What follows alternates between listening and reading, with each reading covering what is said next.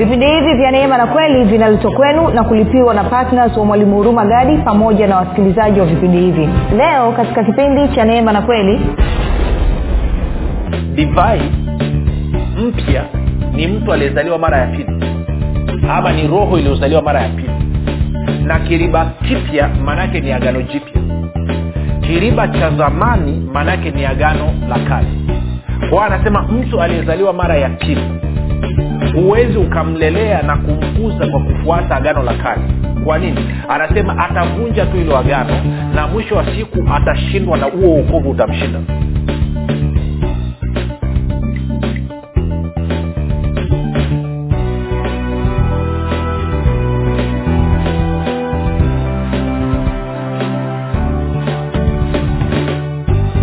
popote pale ulipo rafiki ninakukaribisha katika mafundisho ya kristo kupitia vipindi vya neema na kweli. Jina langu naitwa huruma gadi. Ninafuraha kwamba umeweza kuungana nami kwa mara nyingine tena ili kuweza kusikiliza kile ambacho bwana wetu yesu kristo ametuandalia.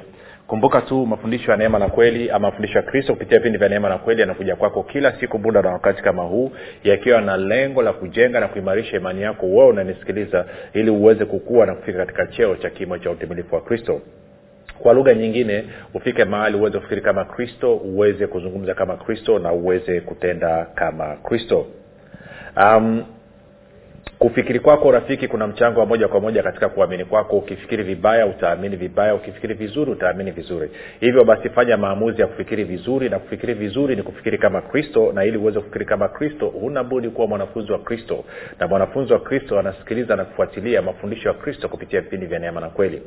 Kama ungependa kupata mafundisho haya kwa njia ya sauti ami kwa njia ya video basi unaweza kwenda kwenye youtube chaneli yetu inayopatikana kwa jina la mwalimu huruma gadi na ukifika pale usiache kusubscribe lakini pia utakapoangalia video yoyote tafadhali share pamoja na kulike. Kwa kufanya hivyo unakuwa umeshiriki kueneza injili kupitia vidole vyako bila hata kuzungumza na mtu na kama ungependa kupata mafundisho haya kwa njia ya sauti mbali ya kwenye vipindi vya redio basi tunapatikana katika uh, google podcast katika apple podcast na katika spotify. Nako pia tunapatikana kwa jina la mwalimu huruma gadi. Ukifika pale utakaposikiliza usiache kushare pamoja na kulike. Kumbuka mb zetu ni ndogo sana ni takriban mb tano kwa somo mb tano kwa somo. Mwanzo ilikuwa mb kumi na moja sasa tumepunguza zimeenda mb tano. Kwa hiyo hebu fanya hivyo. Lakini pia kama ungependa kupata mafundisho haya katika whatsapp whatsapp yako ama telegram yako basi unaweza ukaomba ukaunganishwa katika grupu linaloitwa mwanafunzi wa kristo kwa kutuma ujumbe mfupi wa kusema niunge katika namba 789 5242 nawe utaunganishwa nitoe shukrani kwako wewe ambao umekuwa ukisikiliza na kufuatilia vipindi ya mafundisho ya kristo kupitia vipindi vya neema na kweli ambao umekuwa ukihamasisha wengine nao waweze kusikiliza na kufuatilia.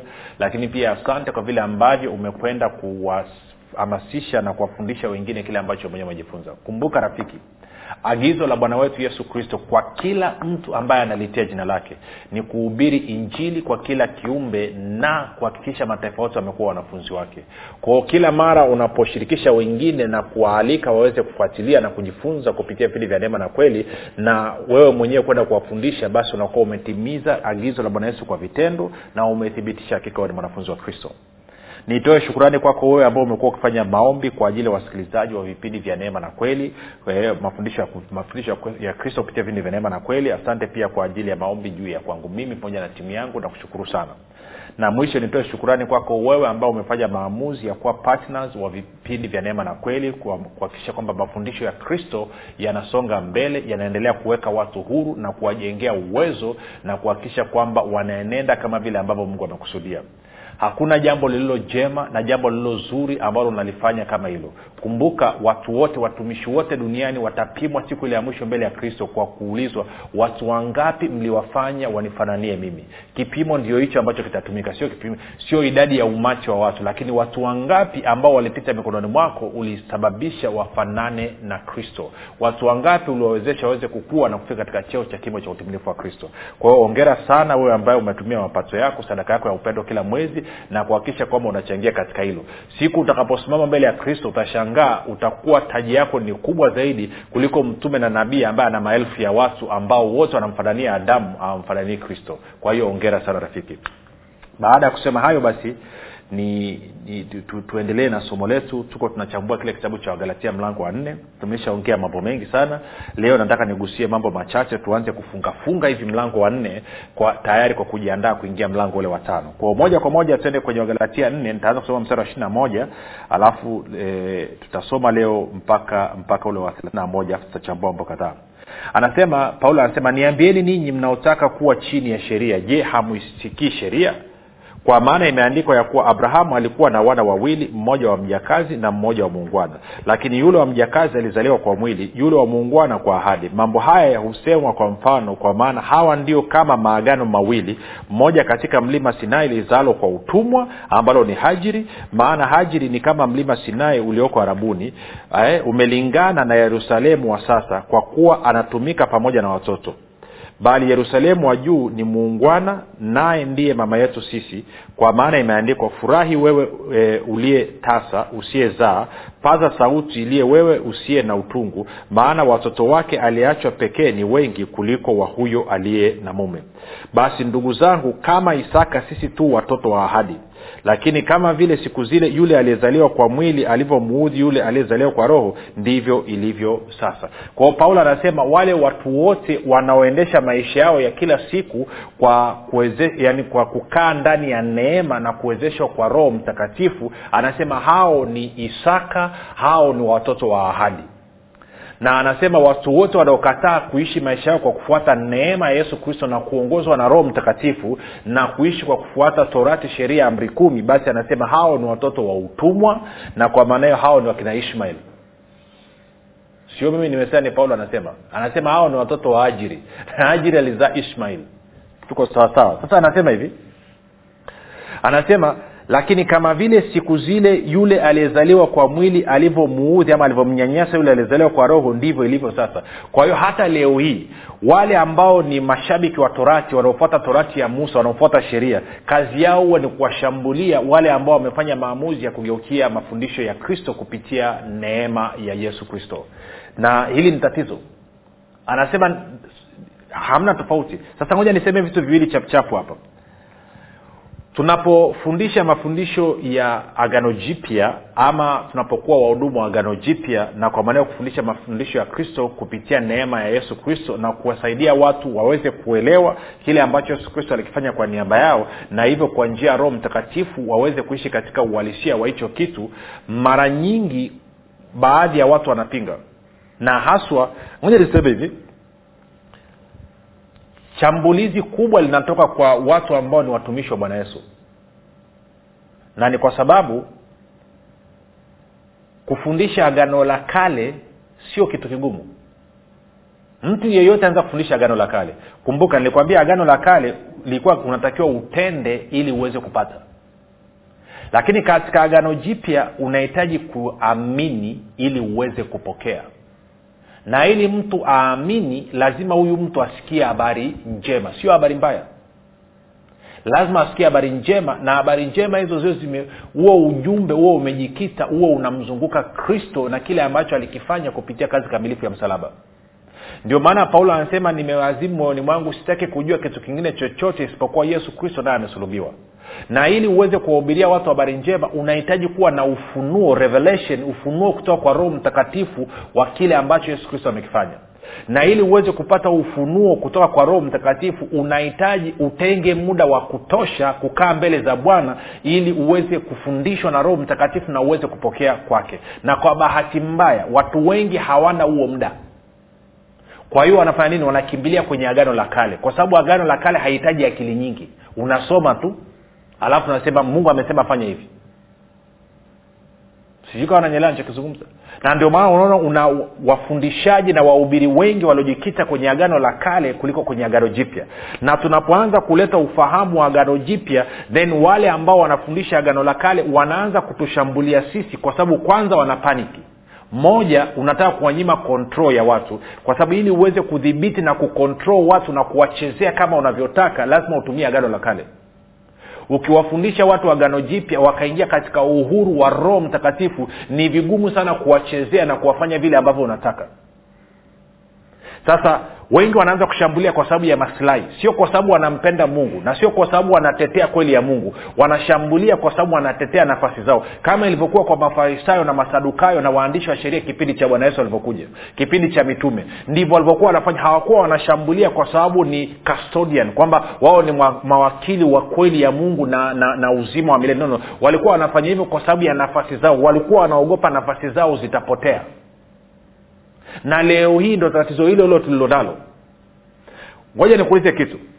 Tangu injili ya uokovu imeanza kuhubiriwa katika nchi hii taifa la tanzania na tunazungumzia mzee kulola alianza kuhubiri nadhani miaka ya arobaini mwishoni na miaka hamsini mwanzoni pale. Tangu ameanza kuhubiri injili na watu wengine wakaanza kupokea uokovu wakaanza kuhubiri injili wakina emmanuel lazaro eh? nawakumbuka watumishi walianzisha kwa mfano tanzania. Watumishi wa mungu wamefanya kazi kwa bidii kabisa inakuwaje leo hii dhambi haijapungua? Inakuwaje bado watu wanagaika na dhambi ile ile? Kiasi kwamba leo hii watu waliokoka na watu ambao hawajaokoka hawana tofauti. Wote wanalia dhambi kila siku wote wanatubu dhambi zao kila siku. Au kama inawezekanaje injili habari njema yesu kristo aliondoa dhambi za ulimwengu dhambi ya ulimwengu eh, imehubiriwa tangu miaka ya arobaini mwishoni kwa ufasaha na makrusedi yamefanyika alafu leo hii watu waliookoka bado wanasumbuliwa na dhambi kama watu ambao hawajaokoka? Kwa nini? Je inawezekana labda ujumbe ambao wanausikia mafundisho ambao wanayapata hayawasaidii kushinda dhambi kwa nini hawasaidii kushinda dhambi? Kwa sababu hawajajulishwa kwamba dhambi ilishaondolewa na dhambi ilishashindwa. Na unapokubali neema ya yesu kristo una uwezo wa kuishinda dhambi. Kwa maana roho wa mungu sio tu kwamba atakufundisha kukataa dhambi lakini atakuwezesha pia kushinda dhambi. Nataka tu ujiulize swali. How come tangu miaka ya arobaini mpaka leo zaidi ya almost miaka sabini sasa bado kila wakisimama jumapili ni dhambi dhambi dhambi dhambi. Yaani dhambi inaongelewa zaidi kuliko yesu kristo na kazi yake.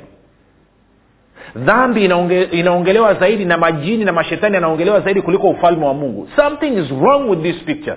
Kuna kitu akijakaa sawa rafiki. Kwa hiyo tunapokuja na agano jipya na kuanza kuwashirikisha watu kuwaeleza kwamba ninyi mliozaliwa mara ya pili ninyi ni wakina isaka na wale ambao wanang'ang'ania kukaa katika torati sheria kwa wale ni watoto wa ajiri kwao ni wakina ishmail ni wakina ismaili. Then tunaanza kuonekana wabaya. Kwao wale watorati wa sheria wanaanza kuwanyanyapaa hawa ambao wamegeukia kweli. Kuna watu mnanisikiliza sasa hivi mnajua kweli mmeogopa kugeukia kweli. Moja nakuonyesha kitu kimoja. Tende kwenye luka alafu tutarudi hapo. Tuende kwenye luka mlango wa tano. Alafu nitaanza mstari wa thelathini na saba hadi thelathini na tisa. Luka tano thelathini na saba hadi thelathini na tisa. Sikia bwana yesu anavyosema anasema wala hakuna mtu atiaye divai mpya katika viriba vikuukuu. Na kama akitia ile divai mpya itavipasua vile viriba. Divai yenyewe itamwagika na viriba vitaharibika. Lakini divai mpya sharti kutiwa katika viriba vipya. Kwao anamaanisha nini? Moja nikueleze kitu kimoja anachomaanisha. Anasema divai mpya ni mtu aliyezaliwa mara ya pili. Ama ni roho iliyozaliwa mara ya pili na kiriba kipya maanaake ni agano jipya. Kiriba cha zamani maanaake ni agano la kale. Kwa hiyo anasema mtu aliyezaliwa mara ya pili huwezi ukamlelea na kumkuza kwa kufuata agano la kale. Kwa nini? Anasema atavunja tu ilo agano na mwisho wa siku atashindwa na huo uokovu utamshinda. Kama vile ambavyo tunazungumza leo hii kuna wakristo wangapi waliokuwa wameokoka walikuwa wako on fire wako kwenye moto kabisa kwa ajili ya yesu kristo? Leo hii wako manyumbani hawataki hata kusikia habari ya kanisani. Wakristo wangapi wamekata tamaa wamerudi nyuma? Na wengine wanaenda kanisani tu kwa sababu wametishiwa moto wa jehanam shida nini? Shida ni kwamba walipozaliwa mara ya pili badala ya kulelewa kwa kutumia agano jipya wakalelewa kwa kutumia agano la kale. Na anasema lakini divai mpya anasema divai mpya sharti kiriba kipya. Alafu anasema hivi 39 wala hakuna anywae divai ya kale yaani agano la kale hilo ama maisha ya agano la kale chini ya agano la kale akatamani divai mpya kwa kuwa asema ile ya kale ndiyo iliyo njema. Kwa anasema mtu aliyezoea kuishi kwa kufuata torati kumbuka torati unatenda ili kupata agano jipya unaamini ili kupokea. Kwao mtu aliyezoea kupata vitu kwa kutenda kwa kutumia juhudi binafsi kwa kutumia nguvu binafsi akisikia maisha ya kuamini ili kupokea anakataa. Anasema divai ile ya kale ni njema ni nzuri zaidi kuliko divai mpya. Kwa hiyo mtu aliyefundishwa na kulelewa katika mafundisho ya agano la kale anapokuja kusikia mafundisho ya agano jipya kitu cha kwanza kinachotoka katika kinywa chake mafundisho haya ni magumu hiyo lugha nimeshaisikia tena na tena na tena. Na inawezekana wewe unanisikiliza sasa hivi. Sasa hivi unafurahia mafundisho ya kristo kupitia vipindi vya neema na kweli. Lakini mwanzo ulivyoanza kusikia ulikuwa unasema na wewe mafundisho haya ni magumu. Alafu baadaye kuja kugundua mafundisho haya ni mepesi ni malaini mno kuliko maelezo. Ni kama vile unasukuma mlevi kwenye kuteremka kwenye mlima. Ni kama vile unasukuma gari kuteremka kwenye mlima. Maanake ni kiulaini kabisa. Lakini kabla ulikuwa unasema kwamba agano la kale mafundisho ya torati ni mazuri. Na ndivyo ilivyo leo hii. Kwa hiyo kwa watumishi watumishi wengi imekuwa ni changamoto. Wamezoea agano la kale mno wamezoea maisha ya kutenda ili kupata kiasi kwamba maisha ya kuamini ili kupokea wanaona ni magumu. Na kwa maana hiyo wanakataa injili ya kristo wanakataa mafundisho ya kristo kupitia neema yake na kuwezeshwa kwa roho mtakatifu. Wanasema bora turudi kwenye sheria torati amri kumi ambako tulikuwa tunatenda ili kupata. Sijui kawa wananyeelewa sasa baada ya kusema hayo turudi kule kwenye wagalatia nne wagalatia nne tulikuwa tuko nani mstari wa ngapi? Mstari wa ishiri na nane. Anasema basi ndugu zangu kama isaka sisi tu watoto wa ahadi. Lakini kama vile siku zile yule aliyezaliwa kwa mwili alivyomuudhi yule aliyezaliwa kwa roho ndivyo ilivyo na sasa. Thelathini. Anasema lakini lasemaje andiko? Mfukuze mjakazi na mwanawe kwa maana mwana wa mjakazi hata rithi kabisa pamoja na mwana wa muungwana. Ndipo saa ndugu zangu sisi si watoto wa mjakazi bali tu watoto wa huyo aliye muungwana. Kwa hiyo biblia inasema wazi kwamba mtoto wa, mu, wa mjakazi mtoto wa mtumwa hawezi kurithi pamoja na mtoto wa muungwana yule aliyezaliwa katika mwili hawezi hawezi kurithi pamoja na yule aliyezaliwa katika roho. Yule aliyezaliwa katika mwili hawezi kurithi pamoja na yule aliye mtoto wa ahadi. Na sisi tuliozaliwa mara ya pili sisi ambao tunamwamini yesu kristo sisi ni watoto wa ahadi. Sisi ndio isaka mwenyewe. Na wale ambao wako nje ya ahadi kwa maana hawajazaliwa mara ya pili hao ndo wakina ishmail ndo wakina ismaili wenyewe kwa hiyo maanaake nini? Maanaake ni hii rafiki anasema hivi kama wewe umeamua kuendesha maisha yako chini ya utumwa kwa maana ya kufata agano la kale anasema kwamba huwezi ukarithi ahadi yoyote ya mungu. Okay. Tuko kwenye mlango wa nne. Ngoja turudi pale nyuma kidogo juu kidogo uone. Tuende ule tuanze mstari wa nne tena mpaka ule wa saba. Wagalatia nne mpaka saba. Alafu tanyelewa anasema hivi hata ulipowadia utimilifu wa wakati mungu alimtuma mwanawe ambaye amezaliwa na mwanamke amezaliwa chini ya sheria kusudi awakomboe awakomboe hao waliokuwa chini ya sheria ili sisi tupate kupokea hali ya kuwawana. Kwao anasema mungu alimtuma yesu kristo akaja akazaliwa na mwanamke mwanamke aliyekuwa chini ya sheria ili awakomboe watu waliokuwa chini ya sheria. Sasa naomba nikuulize swali unakomboa kitu gani? Unakomboa kitu kilicho rehani. Unakomboa kitu kilicho utumwani. Ndio maana unaenda kukikomboa. Sasa kama mungu amemtuma yesu kristo aje awakomboe watu kutoka katika sheria torati ya amri kumi nataka ujuzie swali hili. Kwa nini? Ukweli ni kwamba ni kwa sababu kuwa chini ya sheria kuwa chini ya torati ni kuwa chini ya utumwa. Ni kuwa chini ya utumwa rafiki. Na kama mungu anasema sheria na torati ni utumwa kwa nini wewe unataka kubishana na mungu muumba wa mbingu na nchi? Nikuulize wewe unayembishia mungu alafu unategemea kwenda kwenye mbingu yake utaenda kwenye mbingu ya nani? Utaenda kwenye mbingu ya nani? Mungu anakwambia kwamba torati kumbuka torati wa galatia tatu kumi na tisa ililetwa kwa sababu ya uwasi kwa sababu ya makosa. Sio kwa sababu ya utakatifu. Alafu mungu akaona kwamba torati hiyo imeingiza watu wake katika utumwa. Akamtuma mwana wake wa pekee akaja ili awakomboe watu kutoka katika torati ili watoke katika nini? Katika utumwa. Okay angalia. Mstari ule wa tano. Kusudi awakomboe hao waliokuwa chini ya sheria ili sisi tupate kupokea hali ya kuwa wana kwa hiyo maana yake nini? Ukiwa chini ya sheria huwezi ukawa mwana. Ili uweze kuwa mwana wa mungu lazima uwe umetoka katika sheria umetoka katika torati. U, lazima uwe uko huru kwa anasema kusudi awakomboe hao waliokuwa chini ya sheria ili sisi tupate kupokea hali ya kuwa wana sita na kwa kuwa ninyi mmekuwa wana baada ya kukombolewa kutoka katika sheria mungu alimtuma roho wa mwanawe mioyoni mwetu aliaye aba yaani baba. Kama ni hivyo wewe si mtumwa tena bali u mwana. Na kama u mwana basi u mrithi wa mungu kwao anasema kwa kuwa umekombolewa katika torati katika sheria wewe sasa hivi umekuwa mwana wa mungu. Na kwa sababu hiyo mungu amemtuma roho wa mwanaye mioyoni mwetu aliaye aba kuthibitisha ni kuthibitisha kuwa sisi ni warithi wa mungu.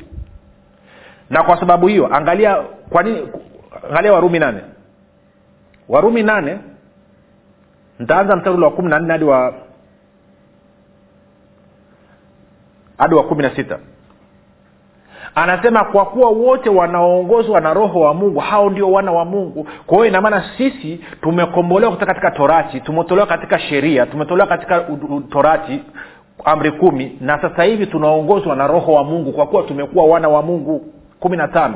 Anasema kwa kuwa hamkupokea tena roho wa utumwa ailetayo hofu bali mlipokea roho ya kufanywa wana ambayo kwa hiyo twalia aba yaani baba roho mwenyewe hushuhudia pamoja na roho zetu ya kuwa sisi tu watoto wa mungu. Kwa anasema hatujapokea roho ya utumwa tena sisi tumepokea roho ya kufanywa kuwa wana. Ndio maana huwezi ukangangania kwamba kuishi katika torati sheria na wakati huo ukasema wewe ni mwana wa mungu. Na anasema kwamba urithi urithi ni kwa ajili ya wale watoto wa ahadi wale ambao wamekombolewa kutoka katika utumwa yaani torati na kwamba sasa hivi wamekuwa wana wa mungu na roho wa mungu anakaa ndani mwao. Na kwa maana hiyo sasa hivi wanaongozwa na roho hawaongozwi na amri kumi tena. Kwa sababu hata hizo amri kumi zenyewe kumbuka zimeandikwa ndani ya mioyo ya hawa watakatifu. Na kwa maana hiyo sio tu kwamba imeandikwa ndani ya mioyo na akili zetu lakini pia ndio inayotuongoza. Hata haya ndo maisha tulioitiwa maisha ya gano jipya. Kwa anasema kwa kumalizia turudi kwenye wagalatia nne.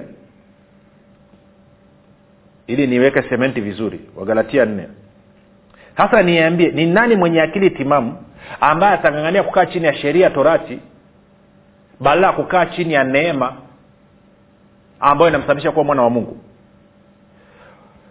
kwao wagalatia nne mstari wa thelathini. Anasema lakini lasemaje andiko? Mfukuze mjakazi na mwanawe kwa maana mwana wa mjakazi hata rithi kabisa pamoja na mwana wa muungwana kwa anasema wale wote walioko chini ya sheria hamtarithi pamoja na wale walioko chini ya nini? Chini ya neema ambayo anaongozwa na roho mtakatifu. Hasa ndipo sasa ndugu zetu sisi si watoto wa mjakazi bali tu watoto wa huyo aliye muungwana. Kwa anasema watu wote wanaoishi kwa kufuata agano jipya hawa ni watoto wa sara hawa ndio warithi. Watu wote wanaoishi kwa kufuata agano la kale hawa ni watoto wa hajiri kwa maana ya ismaili na kwamba hawatarithi pamoja na isaka. Na kwa maana hiyo kama hauwezi kurithi pamoja na isaka moja nikuulize unaenda mbingu ipi? Maanake wewe sio mrithi. Huo uzima wa milele utautoa wapi? Wewe sio mrithi. Wewe unaengangania kuwa kukaa chini ya sheria chini ya torati. Wewe sio mrithi. Kwa sababu gani? Hakuna mwenye mwili atakayehesabiwa haki mbele za mungu. Wewe ni mtoto wa mtumwa. Wewe ni ismaili. Wapi uliona kwenye bibilia ismaili alirithi ismaili alipewa vya kwake akaambiwa nenda ondoka. Kwa sababu gani? Mtoto wa mtumwa hawezi kurithi pamoja na mtoto wa muungwana. Na kila mtu aliyezaliwa mara ya pili kila mtu ambaye anakaa chini ya neema kila mtu ambaye anaongozwa na roho wa mungu huyo ni mwana wa mungu na ni mrithi wa mungu na anastahili kurithi. Amerithi anarithi mbingu na nchi. Wewe ambao umeangalia kukaa kwenye torati sheria utarithi nini? Unarithi jehanamu. Sasa nikuulize wewe na akili zako timamu kwa nini unaamua kurithi jehanamu ambayo iliandaliwa kwa ajili ya ibilisi na malaika zake kwa nini usiachane na agano la kale ukageukia agano jipya la bwana na mwokozi wetu yesu kristo? Ukaamua kuishi maisha yako ndani ya neema ukiongozwa na ukiongozwa na kuwezeshwa na roho mtakatifu badala ya kuishi kwenye torati. Torati inakwambia usifanye hivi alafu haikuwezeshi. Neema inakwambia usifanye hivi alafu inakufundisha namna ya kutokufanya alafu inakuwezesha namna ya kushinda ili usifanye hivyo. Wewe unataka yupi yule anayekwambia usifanye alafu akusaidii na kukufundisha ama yule ambaye anakwambia usifanye alafu anakufundisha kwa nini usifanye na anakufundisha namna ya kutokufanya alafu anakusaidia ili usifanye. Unataka yupi? Yupi mzuri? Kwa hiyo leo hii una maamuzi rafiki. Sasa wengine mnaogopa kufanya maamuzi na ndo maana mtafia kwenye dini zenu. Mtakufa kwa sababu ya uzembe kwa sababu ya kuwaogopa wanadamu. Kuwaogopa wanadamu huweka mtego. Mithali ishiri tisa ishiri tano. Kwa nini unaogopa wanadamu siku ya hukumu utasimama peke yako mbele ya kiti cha mungu. Kiti cha enzi cha mungu. Hutasimama na mchungaji wako hutasimama na askofu wako hutasimama na mume wako ama mke wako ama baba yako ama mama yako. Utasimama peke yako. Na kama ni uzima utaupata peke yako. Na kama ni moto wa jehanam utaungua peke yako. Hakutakuwa na wakusaidia chagua leo hii kuwa mwana wa muungwana ili uwe mrithi sawasawa na ahadi. Badala ya kuwa kama ishmael natumaini umenielewa. Kwa kama unataka kuwa mrithi wa mungu fursa iko wazi. Fanya maombi yafuatayo umpokee yesu kristo kama bwana mwokozi wa maisha yako. Sema mungu wa mbinguni nimesikia habari njema. Naamini yesu kristo ni mwanao. Alikufa msalabani aondoe dhambi zangu zote. Kisha akafufuka ili mimi niwe mwenye haki nakiri kwa kinywa changu ya kuwa yesu ni bwana. Bwana yesu ninakukaribisha katika maisha yangu uwe bwana na mwokozi wa maisha yangu. Asante kwa maana mimi sasa ni mwana wa mungu. Rafika umefanya maombe mafupi nakukaribisha katika familia ya mungu. Tuandikie tujulishe na kukabidhi mikononi mwa roho mtakatifu ambako ni salama ana uwezo wa kutunza mpaka siku ile ya bwana. Basi kutane kesho muda na wakati kama huu. Jina langu naitwa huruma gadi na yesu kristo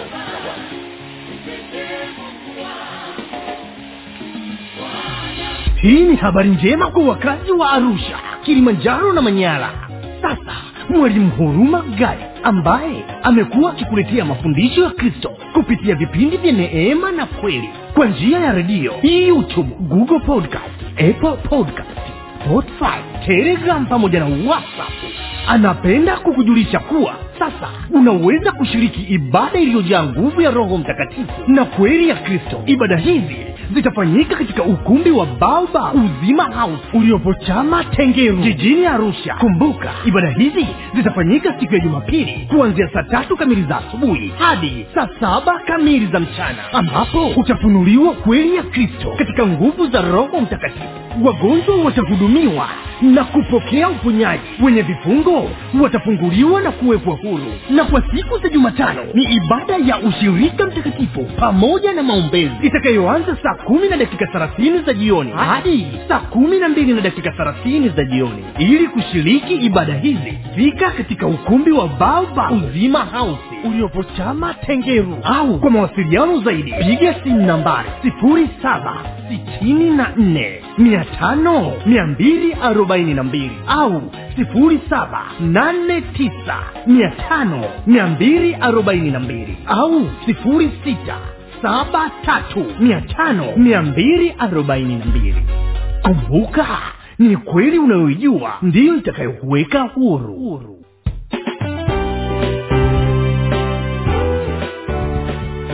umekuwa ukisikiliza kipindi cha neema na kweli kutoka kwa mwalimu huru magadi kipindi hiki cha neema na kweli kinakujia kila siku ya jumatatu hadi jumamosi kuanzia saa tatu kamili usiku mpaka saa tatu na nusu usiku. Na siku ya jumapili kinaanza saa mbili na nusu mpaka saa tatu kamili usiku. Hapa hapa redio habari maalum 97.7 fm kwa mafundisho zaidi kwa njia ya video usiache kusubscribe katika youtube channel ya mwalimu huruma gadi na pia kumfuatilia katika apple podcast pamoja na google podcast. Kwa maswali maombezi ama kufunguliwa kutoka katika vifungo mbalimbali vya ibilisi tupigie simu namba 7645242 au 789 5242 au 6735242 nitarudia. 7645242 au 7895242 au 6735242